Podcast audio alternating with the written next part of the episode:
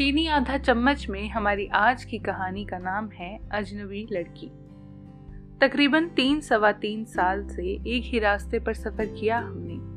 हम दोनों का कॉलेज एक ही रास्ते पर था। मेरा कॉलेज रास्ते में कुछ पहले पड़ता था। उसका कॉलेज कुछ तीन चार किलोमीटर आगे था। रोडवेज़ में अपना सफ़र रोज का ही था। पहले दिन से उसे देखता आया। कोई जान पहचान नहीं थी।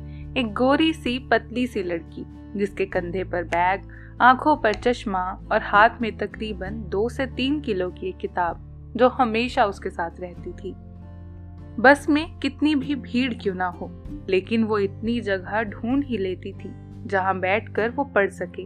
उसकी ये असाधारण प्रतिभा किसी को भी हैरानी में डाल देती थी। कहते हैं ना, किसी काम को करने के लिए इतने जुनून में रहो। कि मुश्किल काम भी आसान लगने लगे। शायद उसका भी यही उसूल था। कभी कभी मेरे बराबर वाली सीट पर आकर बैठ जाया करती थी। अगर किसी दिन किताब नहीं पढ़ रही होती तो फ़ोन में ही पीडीएफ से पढ़कर काम चला लेती। और मैं कान में ईयरफोन लगाकर बस में सबको देखता रहता।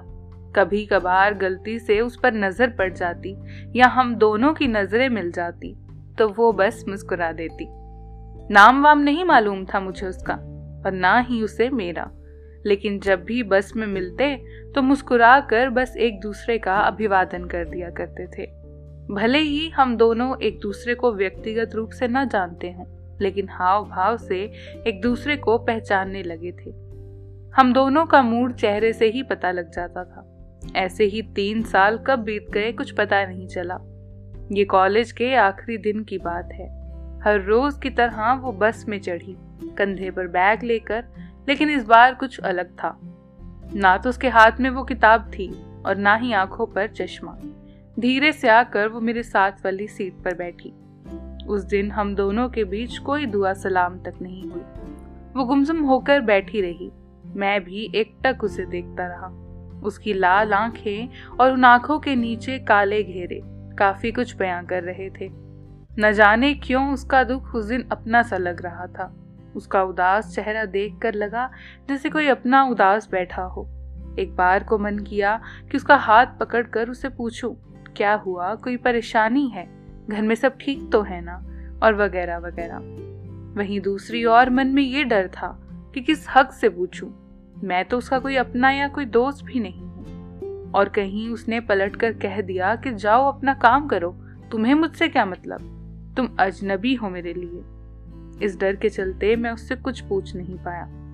कॉलेज और इस सफ़र, दोनों का आज आखिरी दिन था। कल से उसका चेहरा भी देखने को नहीं मिलेगा ये ख्याल मन में चल रहा था।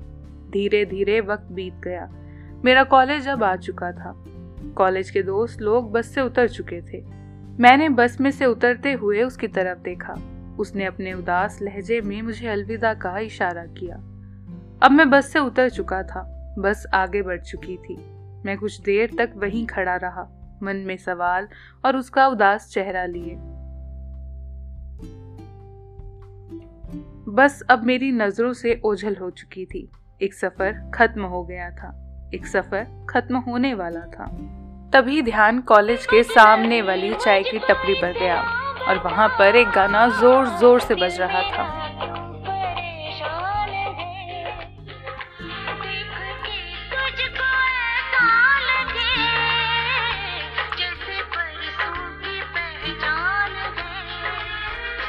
कितनी